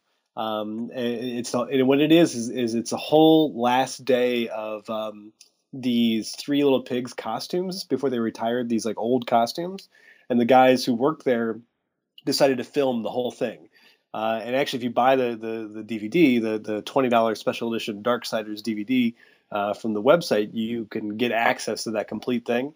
And part of that footage um, is uh, they are it's three little pigs and they are there's somebody's filming it from like up on like the wedway people mover looking down at them and they uh, are dancing to the to a band that is playing the Ghostbusters theme 'Cause- and it's the because the. Ghostbusters is Disney, you know, Oh, yeah. not Yeah, right? Universal. it- it's just like a weird like you know contemporary song hit that they're playing, uh, That's and fun. uh, and it's like the three little pigs are like dancing to the Ghostbusters theme. Uh, and I remember that like being a thing that when we were in Disneyland, there was like a huge the thing that the um, Bangarang bunch or the, the women we hung out with, the, who the pinup pixies, um, who were in the Disney gang, which you don't call them gangs, they're, they're Right. social clubs. Social clubs. um, they love going to the Mad Tea Party that they have there, like every night or something. Uh, in uh, it, it's in the California Adventure actually, and it is like this rave. It's like this this rave where characters dressed like uh, you know people from um, the Alice in Wonderland, like it's Mad Hatter and like all those other people. They come out. And it's the most. It's so embarrassing. Apparently, it gets better later on because they just put they bring on like a DJ and they just play music but it's a cover band that comes out, but they're all dressed up like characters from Alice in Wonderland, and they play like you know Foghat and uh, other like classic classic rock hits. And it's so bizarre. It's the most bizarre thing. Like, who is this for? Like, why is this here? Yeah. Who pays to come to Disney World to then listen to a cover band? It's very strange. Now, Epcot and Christopher Cross. That's a of course. I guess maybe it was the lyrical content of the of the pop hits of today that I was a little confused about. right. Maybe yeah. You right. know. Yeah. Yeah, but it's tomorrow. It was Tomorrowland. It's Tomorrowland. Right. yeah. Tomorrowland. They're getting that Uh, future Nicki Minaj hit and playing. it. yes. Maybe that's what she was like uh, twerking to. Maybe. Yes. All right, you guys. Um, Simone, do you have any questions before we uh, close this out? But, uh, well, well, we didn't hear uh, Philip's least favorite. Do we? We don't have your least favorite uh, attraction or your your. Uh, Uh, I, I, the mission space stuff. What I was Yeah, you said talking Mission about. Space. oh yeah, it was is Mission not- Space. It's not fun. It's not. Uh, it's just gross. It hurts and it makes me sick. And Gary Sinise. Gary Sinise. Gary Sinise. I like Gary, Sinise. All right. Is he's the only redeeming thing about that attraction? Yeah, you get excited. You're like, oh, Gary Sinise is talking Oh, to Gary. me. You know, I, I do miss the celebrity cameo. Yeah. You know, they had a lot a lot in Epcot, especially with with uh, Martin Short and Chevy Chase. Um, seems to be getting less and less. Yep. We, no, they still have Patrick Warburton in Soarin'. I don't know if he'll still be there in the uh, the new version that's coming out. Mm. Probably not. Aw. of course not. Well, no, because yeah, and that's the thing. You know, they want to make a world version. Why did they not make a Florida vision? yes, I agree. Never. I uh, I can understand if there's a world version in the World Showcase or somewhere around there, but in the land, no. Oh. It should, yeah, it should have been a Florida. There was plenty of things they could have done across Florida. It would have still been America. It's uh, you know for There would have still been was. oranges. Oranges would have still been in it. Well, but it is, and gators, and you know, and and the the keys, and, Meth and labs. along Space Coast. You there are meth labs in Ohio. So what Mhm. difference does that make? There are meth labs Yeah. everywhere. It's fine. Dark You side. know. Dark side. Dark side. Um, I guess the last thing about this DVD is there one special feature you wish you could put on it, but you didn't think of filming it until afterwards? Oof. Um, I don't know. That's a good question. That's a very good question. Uh, you mean there's always you always have to like stop at some point and be like, all right, this is done. I gotta, I can't, I can't keep adding to it or can't keep cutting from it.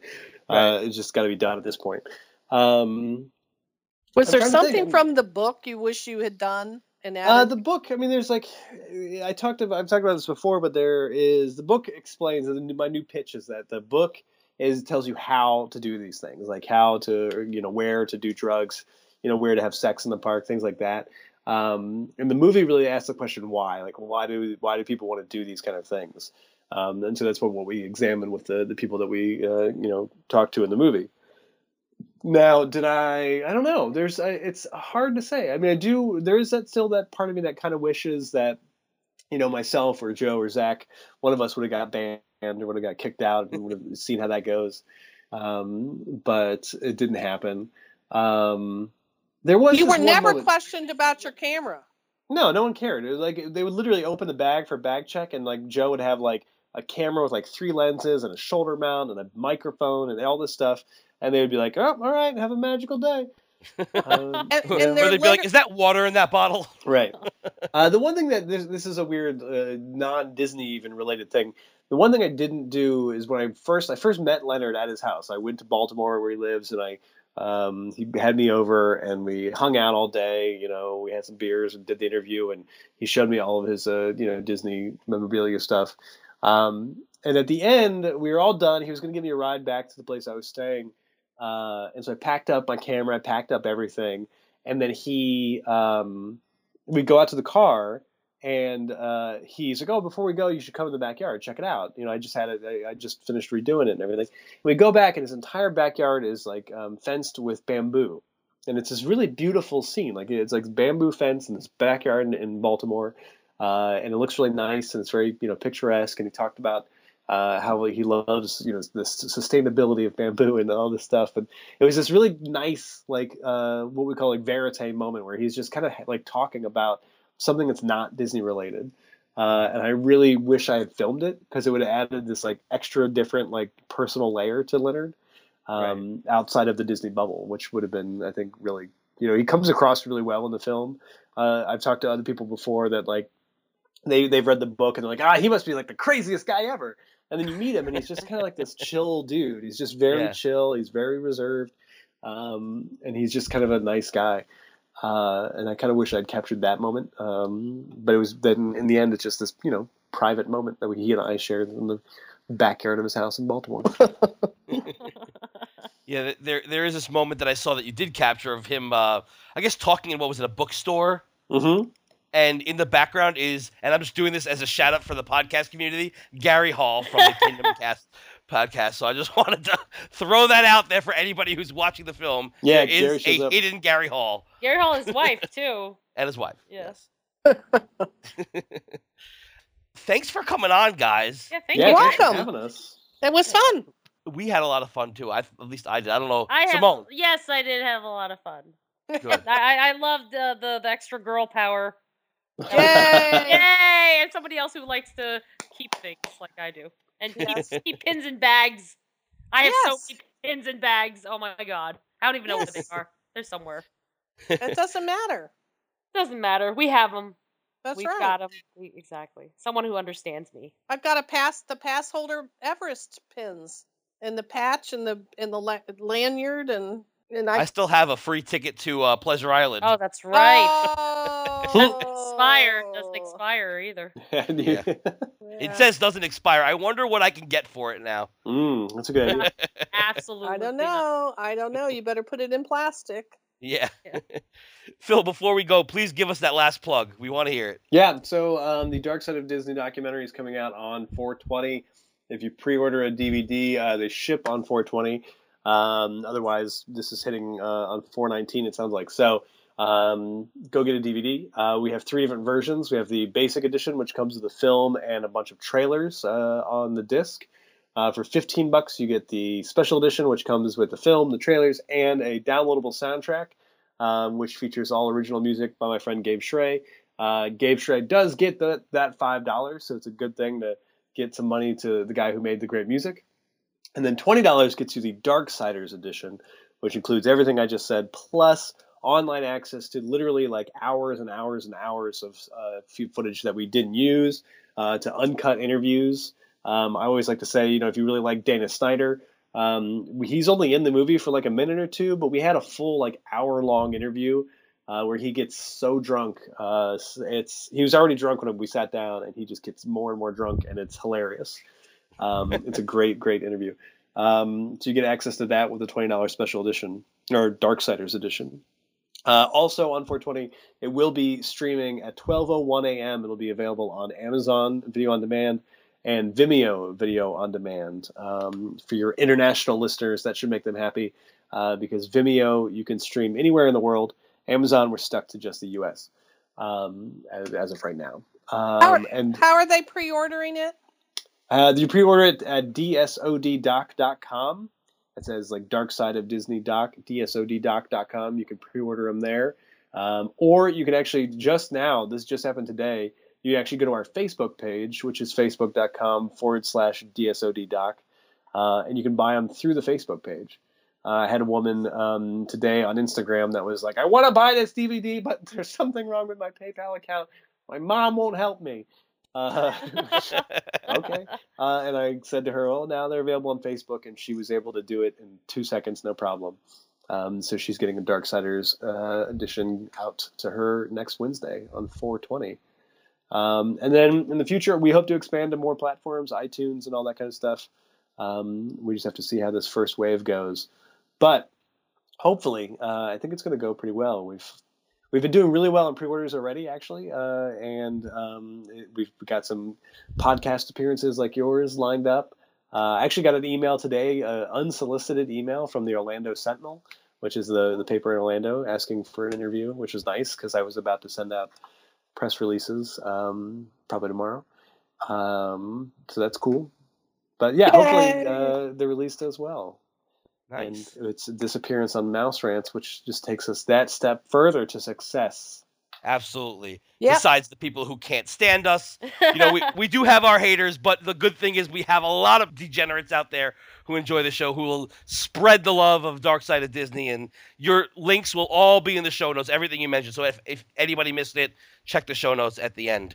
For our show, all you have to do is go to mouserants.gq. I don't know why we have to say that because clearly you're listening to us, so you found us already. but I have to say it, I guess. Um, you can find us on iTunes. Just you know, type in Mouse Rants and give us a five star review. Because if you don't, well, what's the point of giving a review at all? Give us a five star review. Write something down there, and of course. You can find us on Stitcher and Blubrry and all those wonderful websites out there. Uh, we love all you guys. Mouserants at gmail.com. If you have any questions or concerns, or if you want to know more about Dark Side of Disney, we can uh, help forward you over to Phil here. Thanks again, guys. I Thank hope you, everybody has a good evening. Thank you. Thank you. We'll talk to you soon. Take us out, Simone. Laters. Later, fuckers.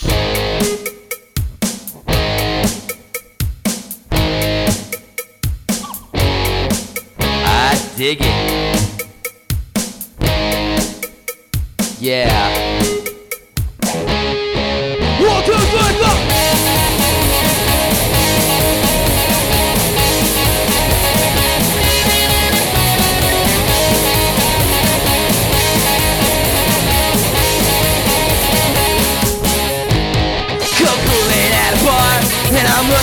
Action.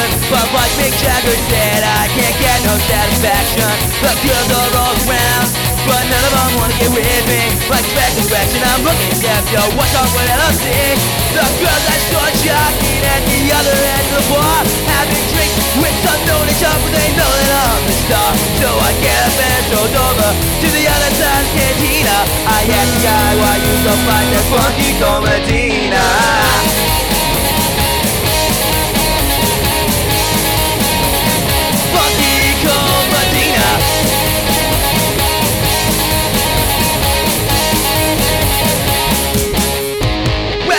Me a secret on how to get more chicks. Put a little Medina in your glass and the girls will come real quick. Huh, it's better than any alcohol, a aphrodisiac. A couple of sticks in slow motion and she'll be on your lap. So I gave some to my dog when he began to beg. Then he licked his bone, he looked at me and did a wild on my leg. Well, they used to scratch and bite me was much, much meaner. But now the poodle's in front of my house and I'm funky called Medina. Yeah. You know what I'm saying? I got every dog in my neighborhood breaking down my door. They won't leave my dog alone with that Medina pal. Said when I to this girl, she said, Hi, my name is Sheena. I thought you'd be good stuff with a little bit of funk called Medina. On the rest of it. I know that shit was wet. So I took her to my crib, and everything went as planned. But when she got undressed, it was a big old mess. Cause Sheena was a man.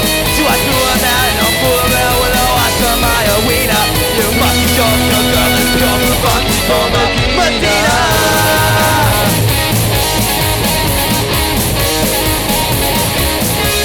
You. This the 80, and I'm down with the lady.